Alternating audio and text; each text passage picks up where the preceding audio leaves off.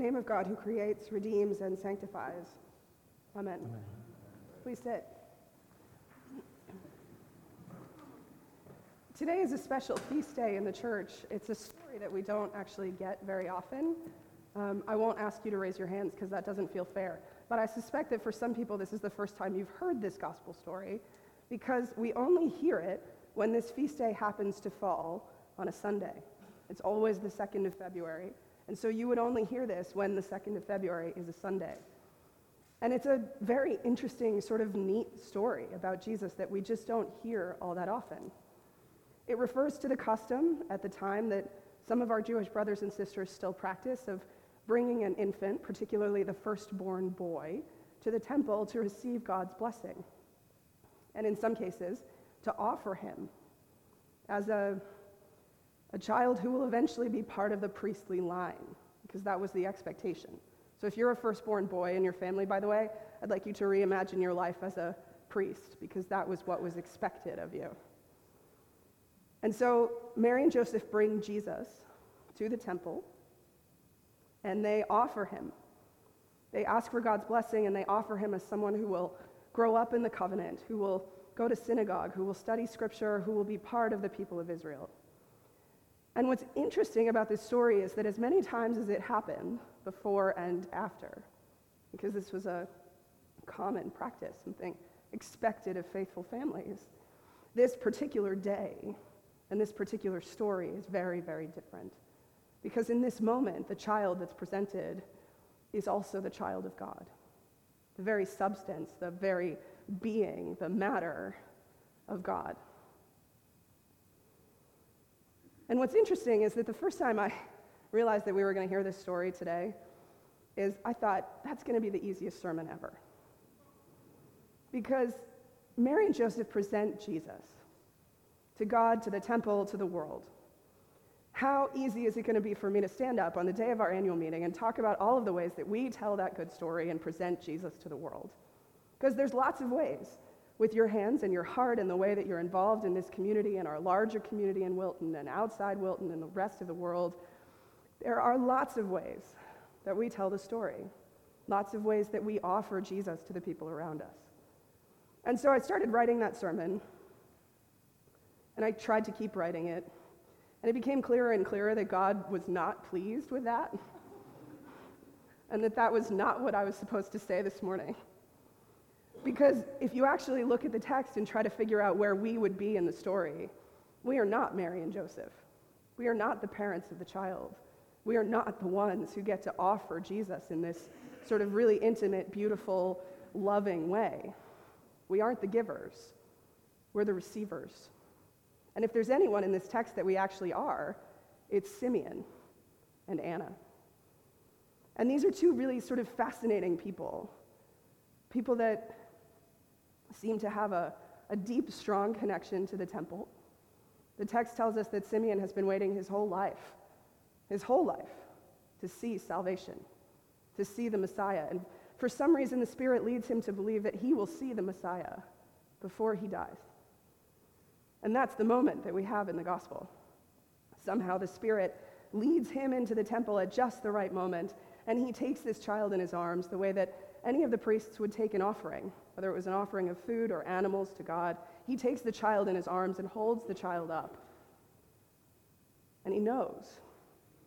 Somehow, in the face of this child, he's able to find the Messiah, the one coming into the world, the one who would perform miracles and walk on water and raise the dead to life and lead us all to transformation, he looks down into the eyes of this child and can see that God has made good on God's promises, that finally God has acted, that Israel would be restored, and that the whole world would be renewed. And he utters these words that probably you've heard in worship somewhere else before. We often say it at evening prayer, in particular. Choirs usually sing it in lovely settings. Lord, now let your servant depart in peace. For my eyes have seen the Savior, whom you have prepared for all the world to see, a light to enlighten the nations and the glory of your people Israel. The part I always get stuck on is, my eyes have seen the Savior. Imagine what that must have been like for him. This was the only thing he ever wanted. And God grants him the ability with his eyes to see the renewal of the world, to see salvation had come. And so he rejoices.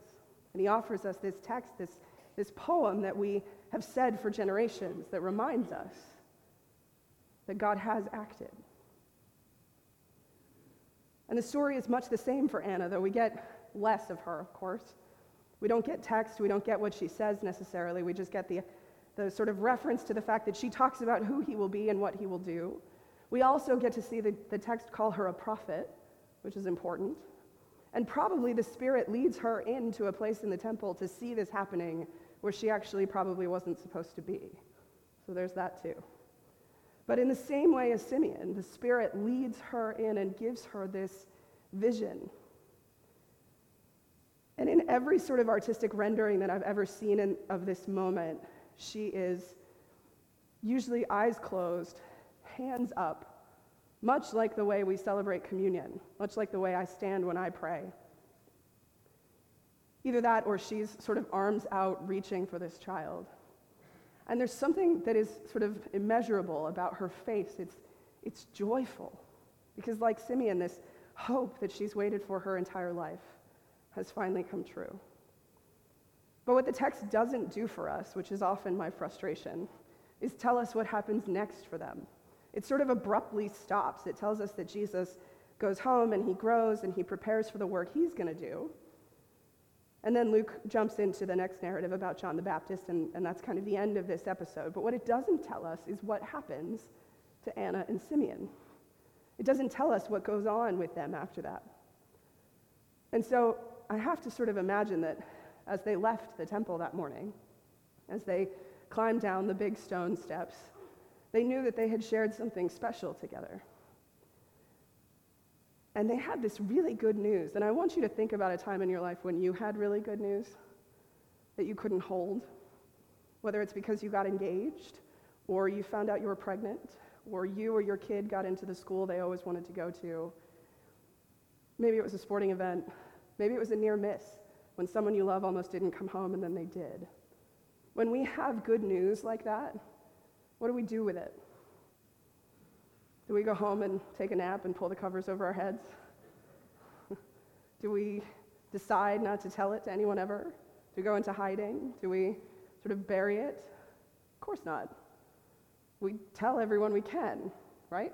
Sometimes we, maybe if we're good, we try not to brag about it, depending on what it is, but, but we share it. We celebrate. We throw parties. Our family throws parties for us. We call our friends. We tell everyone the good news. And so, on this bright and joyful and breathless morning, as, as Simeon and Anna leave the temple, I have to imagine that that's what they go and do. Because they've seen something that no one else has seen. And because they're convinced that God is doing this brand new thing.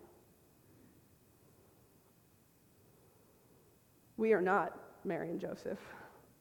If we are faithful, if we are lucky, if we try to follow, if we do our best, if we follow the leading of the Spirit, we are Simeon and Anna if we follow the Spirit into the temple and look for Jesus, if we're able to look into his eyes and see that promise of peace and hope, if we're able to live in the way that he shows us, to follow his path, then we are Simeon and Anna, who have this breathless, joyful experience who have to learn how to tell the story. And that actually is sort of perfect for a day when we will have a meeting after this service and talk about the work of this place. Because what we share here is that same special, joyful, breathless thing. And we just have to get a little better at figuring out how to share that with everyone else. The text doesn't tell us how to do that, but that's okay. You all are pretty creative. And I think that at this point in our life together, we have this special thing to share. We are tremendously blessed in this place in a whole host of ways. And I know that when I say that, you think about a couple of standard things, but what I really mean is by the people of this place and the gifts of this place. by the hands and hearts of this place, the people who chip in, the people who step up to play the organ when they're not really prepared to do it because they've only had a half hour's notice, by the choir that is adjustable and leads and comes and sort of off roads with us. We're blessed with an abundance of voices. We're blessed with an abundance of resources. And more than any place I've ever seen, this place has a, a temperature and a spirit to it that is different, that is breathless and joyful, like that, like that morning when you found that most precious thing. So I'd ask you to consider this morning that the work we're about to, to do at this table and then at our meeting is not just about details and numbers and reports. It's about how we tell this story. It's about how we use what we have to unfold the promise of God. The same promise that Simeon and Anna find in this child the promise of hope, the promise of peace, the promise of renewal, not just for Israel, but for the whole world. What we're about here is really the, the telling of this story and the invitation for other people to know that same breathless, joyful, I can't help but share this news feeling. If you don't feel that way about your faith this morning, I hope that when you come to this table, you'll open yourself up to it again, to meeting that Jesus who walks on water and performs miracles and raises the dead to life and invites us into transformation. And I hope that when you stay after the service for the meeting, that you will look at all of our work together with that lens. How are we telling the good news of Jesus? How are we in the world and the spheres that we occupy inviting more people to know this joy?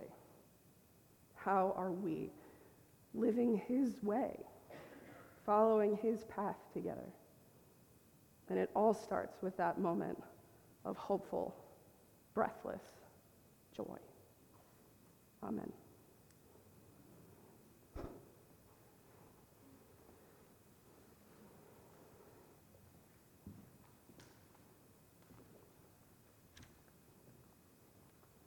Please stand as we affirm our faith in the words of the Nicene Creed.